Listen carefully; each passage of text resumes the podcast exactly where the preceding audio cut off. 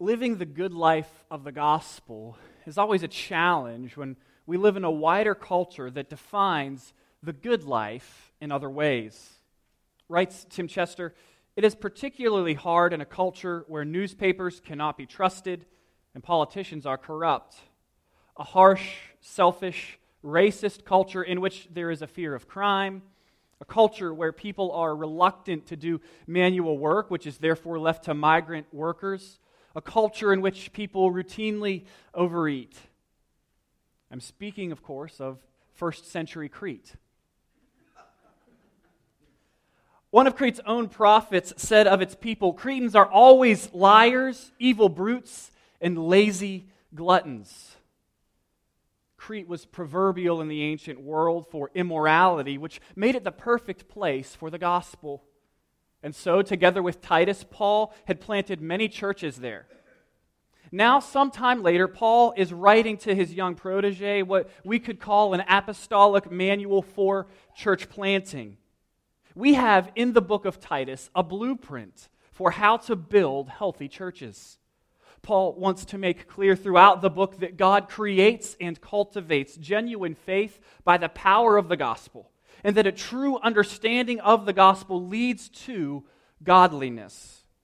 In order to promote a healthy understanding of that gospel, Paul writes mainly about teaching. And a really simple way to summarize Titus is get good teachers in place and then let them teach.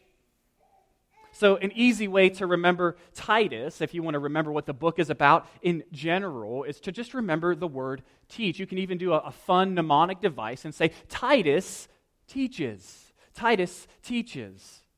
We're going to learn from Titus, if you want an overview of the entire book, that God desires for his churches to be orderly, to be led by godly men. He desires for them to be healthy, adhering to sound doctrine. And he desires his churches to be lovely, that's marked by attractive and Christ like lives. We'll come to all of these themes in their turn, but today we're going to turn our attention to Paul's short beginning. And he, Paul begins this very uh, compact and pregnant letter by telling us about his authority, his goal, his hope, his preaching, and his protege. And so that's going to be our outline this morning Paul's authority, Paul's goal, Paul's hope, Paul's preaching, and Paul's protege. The, the main idea that I want you to take with you and meditate on this week, as you, you can probably not just read the first four verses of Titus while we're in this series. You can probably read the whole book. It's only three chapters and around 46 total verses, I think. You can check my math on that. But it's not terribly, terribly long. And so if you just read Titus every day, uh, you'll know it better than I do before you get here on Sunday. And so you can, you can check me on things and just see what God will do through His Word. It's really awesome. But, but the main idea I want you to keep in your mind this morning and probably throughout the book is that God creates and cultivates faith and godliness through His Word. God creates and cultivates faith and godliness through His Word. Let's pray together and then we'll get started. Dear Heavenly Father, we thank you that you have given to us your Word and that you give us the opportunity to submit to it, to be challenged by it, to be shaped by it. Lord, we thank you that in Christ you have called us your beloved, that you have made us absolute beauties. And we thank you also for the truth that right now we are not yet perfect. We're not yet perfectly beautiful, but that we are in that sweet process of sanctification wherein you make us in practice what you've already declared us to be in truth. And so, Lord, we ask that you would be making us even more beautiful today as you hammer home the truth of your word, as you knead it into our hearts. God, give us ears to hear. This we ask in Jesus' most holy name. Amen. Paul, a slave of God, an apostle of Jesus Christ, for the sake of the faith of God's elect and their knowledge of the truth that leads to godliness in the hope of eternal life that God, who cannot lie, promised before time began. and at the proper time manifested in his word through the preaching with which I have been entrusted by the command of God our Savior. That's all one sentence in the Greek, and I thought did a good job bringing it. It's one long sentence. Gotta love Paul. It's complicated a little bit.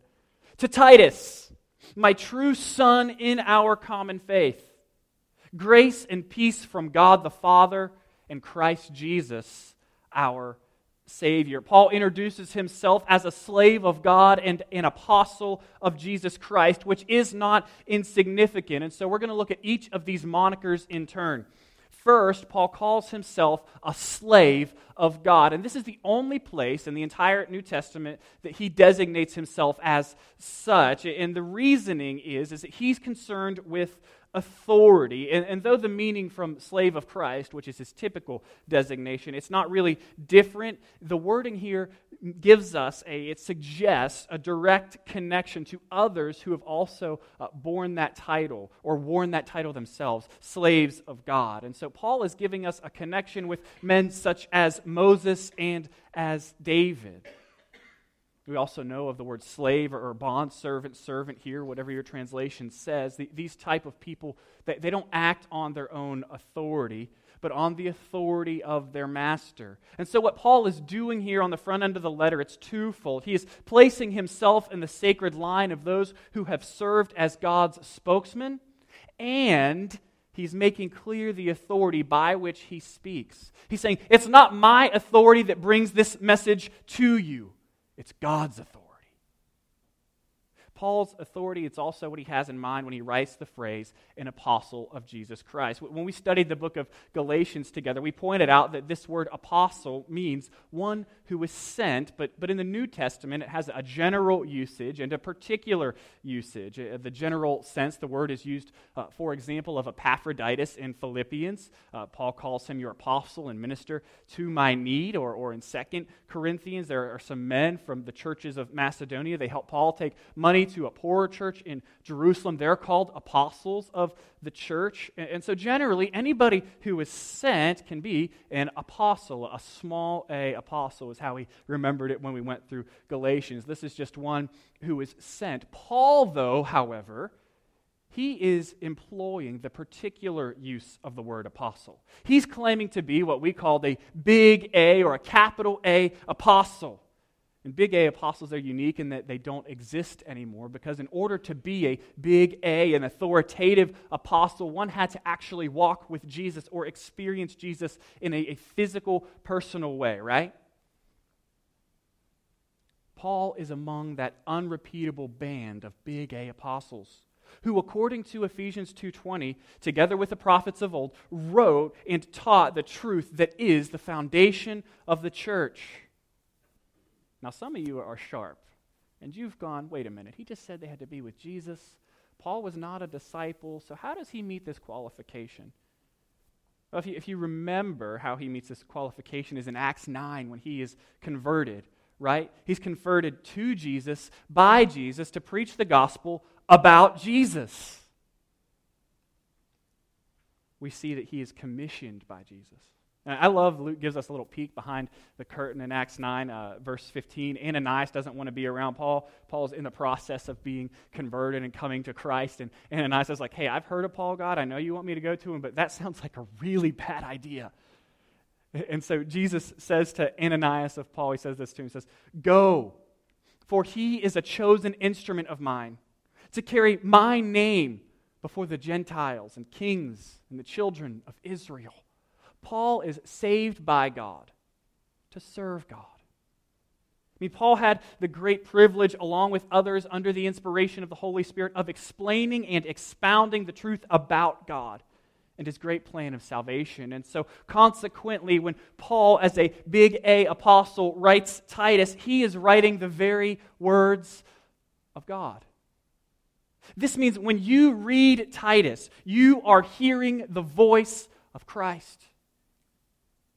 I mean, how often uh, do we and others cry out to God for, for some message, some dream, or some vision? God, if you would only reveal yourself to me, you could prove yourself to me. Just speak to me now.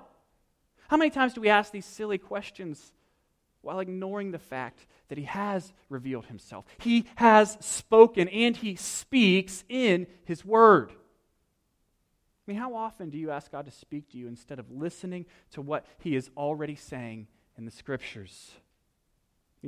Many of us are guilty of this, I think, in part because there's not a lot of disciplined submission to scripture uh, in the contemporary church or in our lives. Bible is treated more like an energy drink for our emotions rather than a meal that will sustain us. We come to it as if it were an ice cream sundae rather than meat and potatoes. And a quick pick me up, something that just tastes good and sweet. And so we go to those parts that we really like and, and we get that quick pick me up and then we put it down rather than disciplining ourselves to study it, to submit to it, and to be shaped by it. I think a, good example of this is uh, do y'all remember the WWJD bracelets a few years a few years back? It's like it's a cool fad. Everybody had them. The WWJD. Every now and then, an athlete will have it in his eye black now, and it said, "What would Jesus do?" And, I think that Christians were always encouraged in every situation to ask, "What would Jesus do in this situation?" And, and, and while I think this was well intended and likely remains helpful to many, I'm not a huge fan of it because I think it, it, it, does a disservice to us. Because can we really know what Jesus would do in any particular situation with any degree of certainty? I mean, our God is not an easy character to pigeonhole. And Jesus, often in the New Testament, when we see him, he acts in unexpected ways. I mean, if I am, you know, doing somebody's funeral, for instance, and, and I'm getting ready to preach, and I have my WWJD bracelet on, and say, what would Jesus do in this situation? I, Jesus is going to tell this guy to get up and live. And so I say, all right, Jesus is going to tell this guy, get up and live. Rise. Come forth, Lazarus. Right? And I, I lay one of those out. I've made a fool of myself. Then again, Jesus didn't raise every person he came across that was dead in the New Testament either. So, how would I know who to tell to, to get up and live and, and who to stay six feet under? I mean, I could speculate on some of those decisions myself, you know. The point is, is I can only speculate about what Jesus would or would not do in any particular situation. So this exercise is mostly unhelpful. A much more helpful for the Christian is not what would Jesus do, but what does God's word say? We don't have to speculate. We don't have to wonder what God would tell us to do. We can look in His Word and see what it says. There's wisdom there my point ultimately here is that uh, we are more likely to speculate and to pontificate about what God might do or say than we are to take him at his word. Than we are to listen to what he is saying. Which is foolish because ultimately God creates and cultivates faith and godliness through his word. Which takes us to the goal of Paul's ministry. He says, I am God's man writing God's word to God's people. He, Paul says, That's why I'm writing you, Titus. That's why I do what I do in ministry. The goal of my ministry is the creation and cultivation of faith for the sake of the faith of God's elect and their knowledge of the truth, which will lead them into godliness. Look at verse 1. Paul, a slave of God, an apostle of Jesus Christ, for the sake of the faith of God's elect and their knowledge of the truth that leads to godliness. The goal of Paul's ministry is to bring those whom God has chosen to saving faith. And so he preaches the gospel to everyone, confident that those whom are God's elect will respond with faith. And faith brings real people from real death into real life. I mean, imagine seeing a dead person in the street, hypothetically, and you, and you walk up to him and you say, Man, you need to get your act together. You really improve your life if you got a job, um, if you, you maybe wore some clothes, found a home. You can stay at my place even. I'll help you get on your feet. No matter how persuasive your arguments might be to that dead person, he's not going to change. Why? Because he's dead, right? Dead people don't do things. I mean, this is the picture that we are given of ourselves in Ephesians 2 1 through 10. Remember, we've been there many times. We, we learned that in the first three verses that prior to knowing Jesus Christ, we are dead in our sin. We are children of wrath. And then there's that wonderful part in verse 4 that beautiful, but God. And we read there, but God, who is rich in mercy, because of his great love that he had for us, made us alive with the Messiah, even though we were dead in our trespasses. You are saved by grace. God breathes life into his people, and his people respond with faith. I think Paul's life is actually one of the greatest examples of this truth. If you remember, before Jesus rescues Paul, he goes by the name of Saul and is a bona fide killer of Christians. Acts 9 1 describes him this way Saul was still breathing threats and murder against the disciples of the Lord.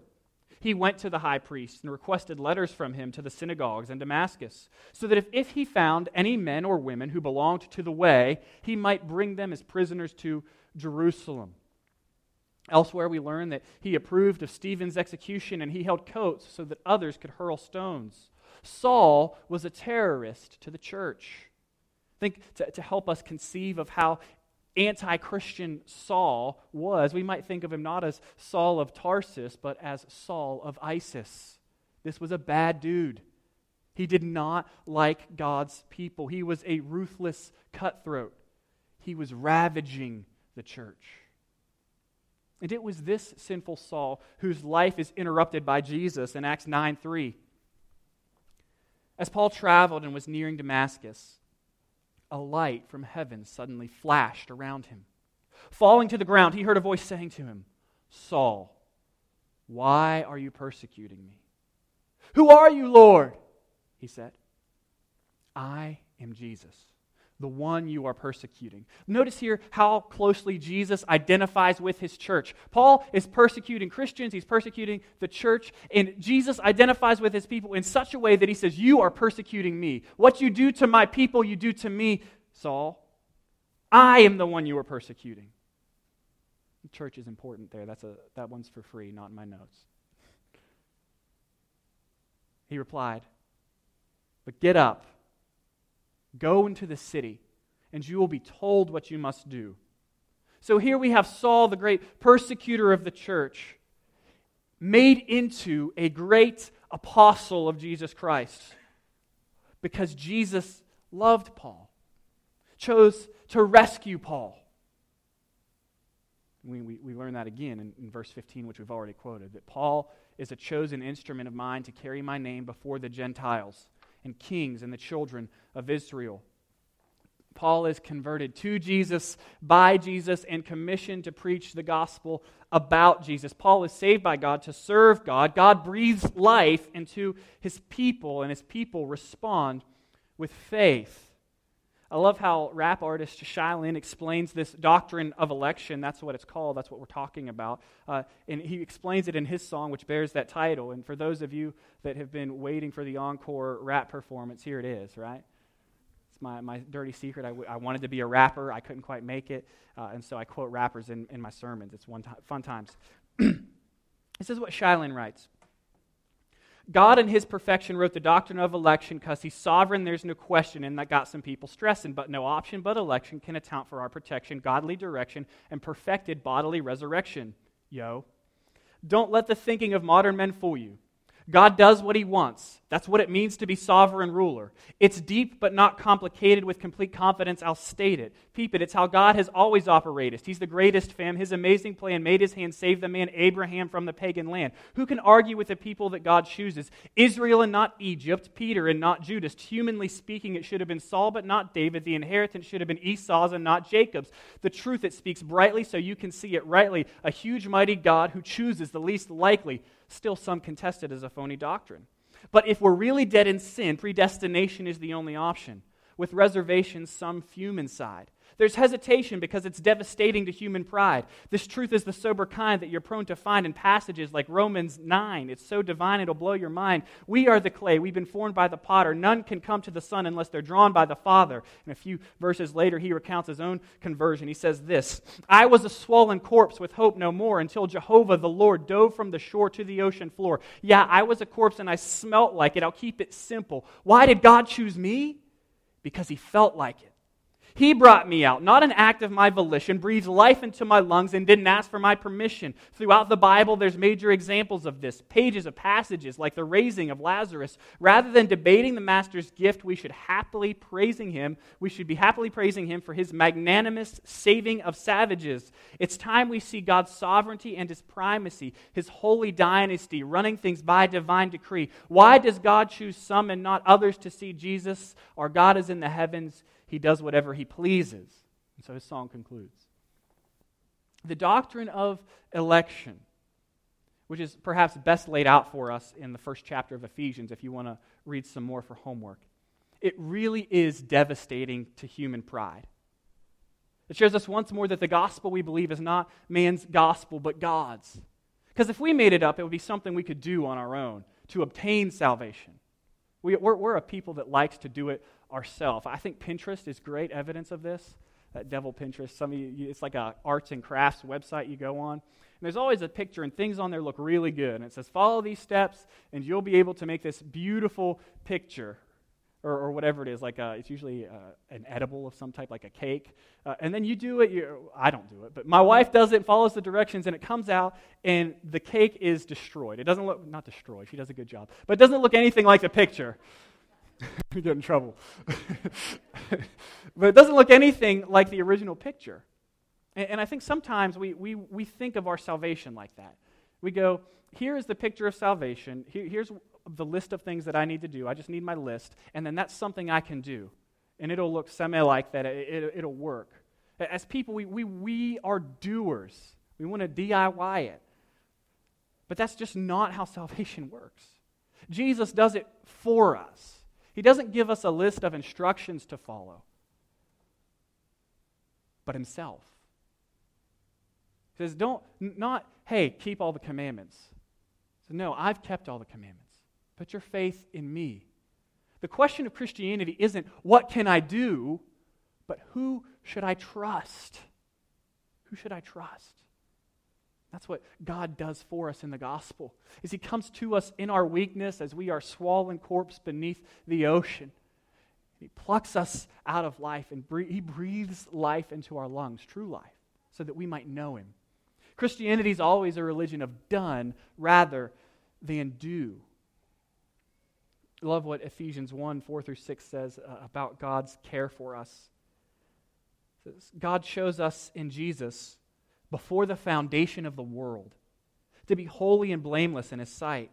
In love, He predestined us to be adopted through Jesus Christ for Himself, according to His favor and will, to the praise of His glorious grace that He favored us with in the Beloved. I mean, don't miss the gravity of this truth that God, before time began, knowing that if he created you and I that we would sin against him and rebel, chose to create us and love us anyway. I mean, that's astounding. This boundless love of God, it should, it should leave you breathless. God has loved you before the world began. Now, I know that this is one of the sharper points of the gospel, the, the doctrine of election. It's, it's one of its sharper edges. And, and so it causes many to be unsettled. And, and, truth be told, it used to unsettle me quite a bit as well. Uh, and, and, eventually, God kneaded it into me, and, and I've come to love it. It gives me great security. But I do think most of the unrest or, or being unsettled by it comes primarily from thinking if God is in complete control of everything, then we're just robots. And, and do my choices really matter? But I think this is unbiblical. I think it's unbiblical thinking because in the Bible, we see God's sovereignty and our free and responsible choices exist in harmony. I mean, Scripture holds out both truths together that God is in complete control, that not a sparrow falls to the ground apart from His will, and that even the number of hairs on your even the hairs on your head is numbered, and that human beings make choices, and those choices matter. I mean, how exactly both are true at the same time is one of those great mysteries of the Bible. But as Christians, we believe this is solved in the person of God.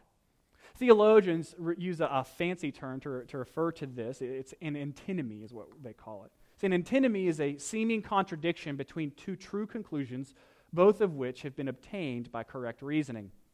More simply, both statements are true, but we don't know how. For the Christian, we, we trust that God knows how, and that we don't need to. I love what Dr. Akin says. He, he, he writes this Paul believed God elected and predestined people to be saved, but did so in such a way as to do no violence to their free will and responsibility to believe the gospel. Charles Spurgeon commented famously on the issue God saves man by grace, and if men perish, they perish justly by their own fault. How, someone says, do you reconcile these two doctrines?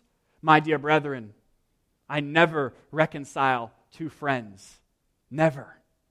These two doctrines are friends with one another, for they are both in God's Word, and I shall not attempt to reconcile them. I think another great reason that this doctrine shouldn't unsettle you is that it didn't seem to bother Jesus, which, which is usually a good litmus test for doctrine. Uh, if it doesn't bother Jesus, it shouldn't bother you, right? And if it does bother Jesus, it should bother you.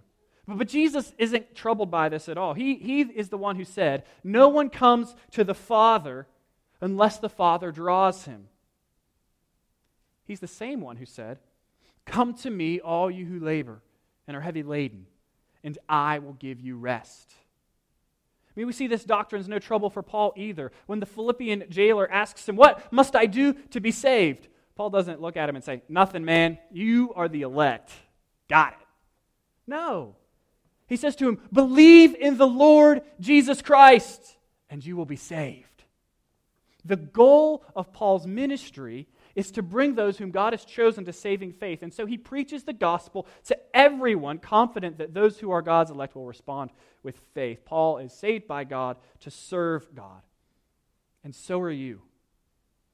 You have been saved by God to enjoy Him, yes, but also to serve Him. Paul's mission is the disciples' mission, is our mission. And that mission is the great commission. Jesus' followers are to make disciples of all nations, baptizing them in the name of the Father and of the Son and of the Holy Spirit, teaching them to observe all that Jesus has commanded us. See, God creates and cultivates faith and godliness through His Word. This fact should spur us on to obedience. The truth that there are people all over the world that God has resolved to love that he has said, I'm going to make them alive. This truth should ignite our desires to proclaim the gospel even when we're discouraged. And God has people everywhere just waiting to hear the gospel, just waiting to come to life. He's got people in this valley that are waiting for you to tell them about Jesus. Paul lived his life for the sake of God's elect, and so should we. We should spend our lives so that God's people might know him and grow in him. Where God creates faith, and we see in this big sentence of Paul's, he also cultivates it. Godliness is a byproduct of genuine faith in Christ. That's why Paul writes, the faith of God's elect, and their knowledge of the truth that leads to godliness. The gospel compels us to think properly. And to, when we think properly about God, the consequence is, is that we feel deeply. True heart knowledge about Jesus leads to a life of affectionate obedience to Jesus. I mean, Paul was a great evangelist, but, but he in no way was content with people simply coming to faith. He labored to ensure they would grow in their faith also. As he puts it in Philippians, his aim is to continue with all of you for your progress and joy in the faith. And so, our goal as Christians, too, should not terminate with the simple conversion of others, but should extend into the growth of others. We should make it our ambition to see God use our sharing of the gospel and our friendships to create and cultivate faith in others. We, we should leverage every aspect of our lives to this end. we said last week, there should be a Jesus y flavor to our lives. I think the obvious questions to ask are How will I build relationships and share the gospel with those who have not yet heard? How will I forge new relationships in my life so that I am encountering people that do not yet know Jesus, that have not yet heard? And I think a follow up question to that is who am I helping grow in Christ? Who, who am I around? Who am I spurring on towards Christ likeness? I mean, I think a simple way to do this is just invite people to do stuff with you. Even really lame stuff like going to the grocery store. Hey, I'm going to the grocery store. You want to come with me? And then while you're doing that, have in, intentionally spiritual conversation. How's your Bible reading going? How's your marriage? Oh, you're struggling? Let's pray about that. Invite people into your home, have, have meals with them, and talk about God. We think and talk about what we love. Do you love Him? A question for us corporately is how can we steward our resources as a church in such a way so that it is clear our goal is the making of disciples through the preaching of the gospel and the cultivation of disciples through the building of churches? How are we stewarding our resources to build the kingdom of God? So, what sets the Christian free and motivates the Christian to radically live like Paul? To live lives that are devoted to others? Think Paul provides us the answer in verse 2 by saying the security we have in Christ. See, we can live for others because we know that no matter what, we belong to Jesus. No one plucks us from his hand, no one thwarts the purposes of God. We're motivated not by the hopes of this world, but the sure hope of the next. Verse 2 In the hope of eternal life that God, who cannot lie, promised before time began. I mean, the Christian life is lived in light of our certain hope for the future, specifically eternal life, which is the very life of God. Akin comments Eternal life is both a quantity of life, forever, and a quality of life. Christ in you, the hope of glory. What I'm attempting to, to get at here is that we can spend our lives in service to Christ on behalf of others joyfully because our greatest hopes extend beyond the grave. Or at least they should. Take a moment, clear your minds. And I want you to, to think about three things that you're hoping for. Some of you are hoping for lunch right now. That can be one of your things. Think about three things that you're hoping for. If all of your hopes are for this life, all of your hopes will end with this life. How you live now is shaped by what you believe about the future. So let me ask you would your life be any different if you didn't believe in life after death?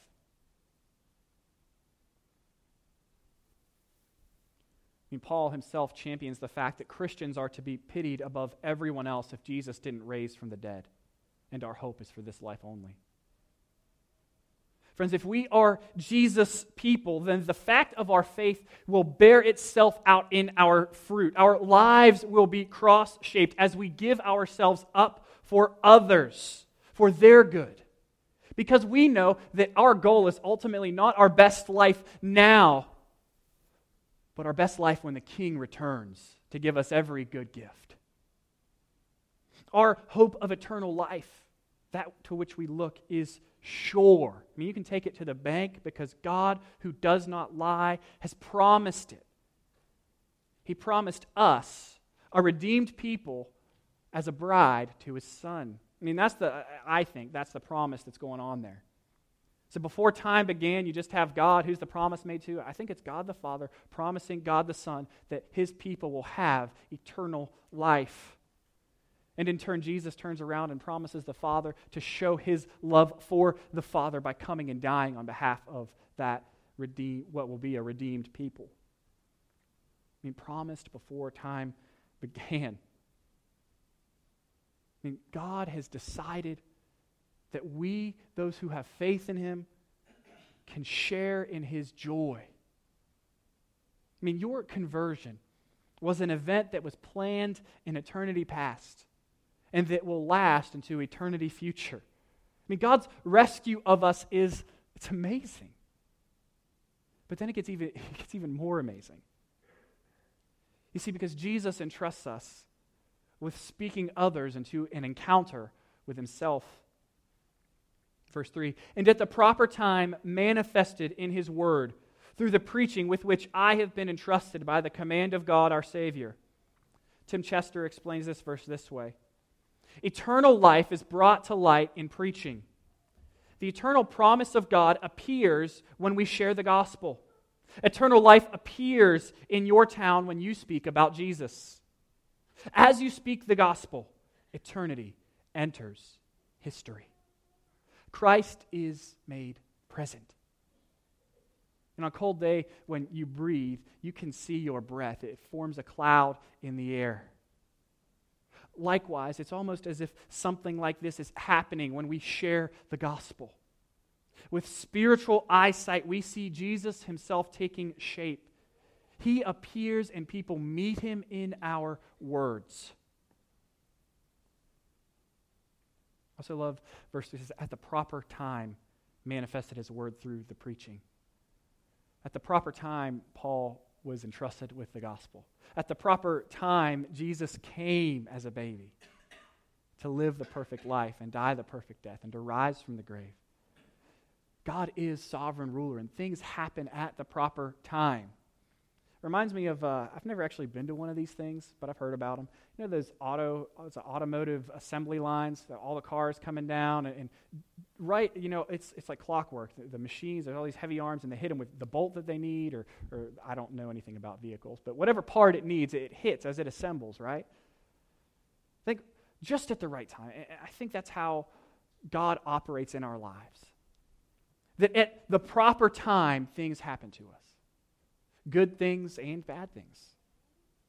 That those things are happening according to his plan, so that by the time we reach the end of life, well, we look just like we are supposed to, right? Almost like a completed automobile. God has you here for a purpose. He's decided that this morning would be the proper time for you to hear the good news about Christ and be encouraged by it, maybe even saved by it for the first time. He has appointed that at this time, Jesus would be made visible through the preaching of his word.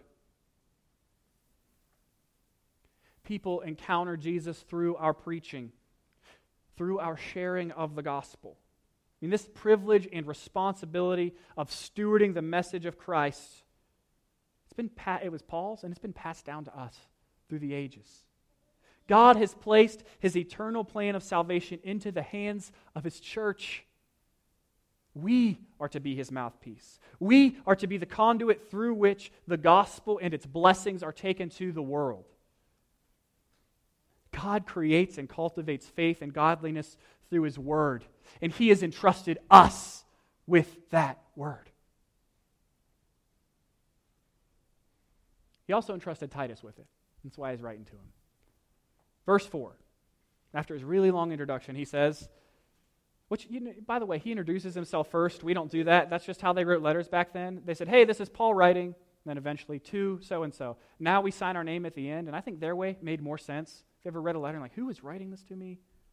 Anyhow, to Titus, my true son in our common faith, grace and peace from God, the Father, and Christ Jesus, our Savior. Paul lets everybody know that he's writing to Titus, his true son in the common faith, the faith that he has outlined a little bit in the first three ver- verses. Also, want to note here, even though Paul writes this letter to Titus personally, it's not a private letter, it was to be read aloud in the churches. And so I imagine that Titus, every time it was read, straightened up a little bit taller when this portion was read. Titus, my true son in the common faith. I mean, the infamous Paul calls him true son. It's awesome. And I think it gives us a great vignette of the gospel. Paul, a Jew of Jews, considers himself family with Titus, an uncircumcised Gentile. Both are reconciled in Christ. Both maintain their ethnicity. But both of them allow their common citizenship in heaven to transcend all other earthly designations. Both had been dead in sins. Both had lives interrupted and wrecked by Jesus so that they could be made new. Now, the title that best describes them is not Jew or Greek, but Christian. The kingdom of God is a kaleidoscope of nations united into one people under the lordship of Christ. It's not limited to one particular group of people or a geographic space, but it invades every space as a people from every type of background, every tongue, tribe, and nation are made together alive with Christ. This kingdom, it's, it's entirely inclusive. The only requirement of the Christian nation is faith in Jesus Christ as your substitute, as your Lord and Savior. For it is by faith that you are united to Him in His perfect life, His propitiatory death, and His victorious resurrection. The only thing that excludes anyone from this kingdom is their refusal to submit to the King. And so, non Christian, I implore you this morning to know the joy and the satisfaction that you were meant to live for by turning from your sins and believing in Jesus. Respond to the Spirit's work in your heart. Receive the grace of God. Receive the peace of God the Father and Jesus Christ our Savior. Allow Him to breathe life into you and respond with faith. The, the reconciliatory power of the gospel, it's, it's inexhaustible. I mean, there, there's mercy today for all who will come to Jesus and ask for him to give them rest. That's, that's the message of the gospel. Is to come to Jesus, all you who are weary and heavy laden. All of us who have realized we are dead in our sins and we need to be made alive. It's this gospel that Paul writes to Titus to ensure that it's preserved wants everyone to know that Jesus died for man's sin on the cross and conquered the finality of the grave, that he saves those who repent and trust in him rather than themselves. Paul wants Titus to protect this truth, as we'll see. Like Titus, we share in the common faith. Faith of Titus is the faith that we have. The faith that Titus was entrusted with, we have been entrusted with. We are guardians and stewards of the Word of God the word that creates and cultivates faith and godliness in the people of God. Therefore, let us be fearless and faithful in our responsibility to rightly divide and preach and believe this gospel. It's God's truth, it brings life from death. Thank goodness. Let's pray. Dear Heavenly Father, we thank you for your word. Thank you that you sought and found us when we were lost. When we were blind and could not see, you came to us, gave us sight. You brought light into our darkness so that we might know true joy, so that we might know what it is to truly live. Because you united us to yourself, the one true God. You are the fountain of infinite blessings. Help us to drink from that fountain this morning. Help us to trust you more deeply, to love you more ferociously. Let that love for you bear itself out in our godliness, in our commitment to meet here together as your people, in our commitment to serve one another, in our commitment to fulfill that great commission and to seek those that are lost and blind dead as we once were. Father, help us to love these words of life, these wonderful words of life, to preach them unto the nations, that your name might be known, and that thanksgiving might go up among all the nations throughout all the earth. Oh, Father, we look forward to that day when the hills will clap their hands and the seas will raise their voices and all of creation will exult in your great glory. It's in the matchless name of Jesus I pray. Amen.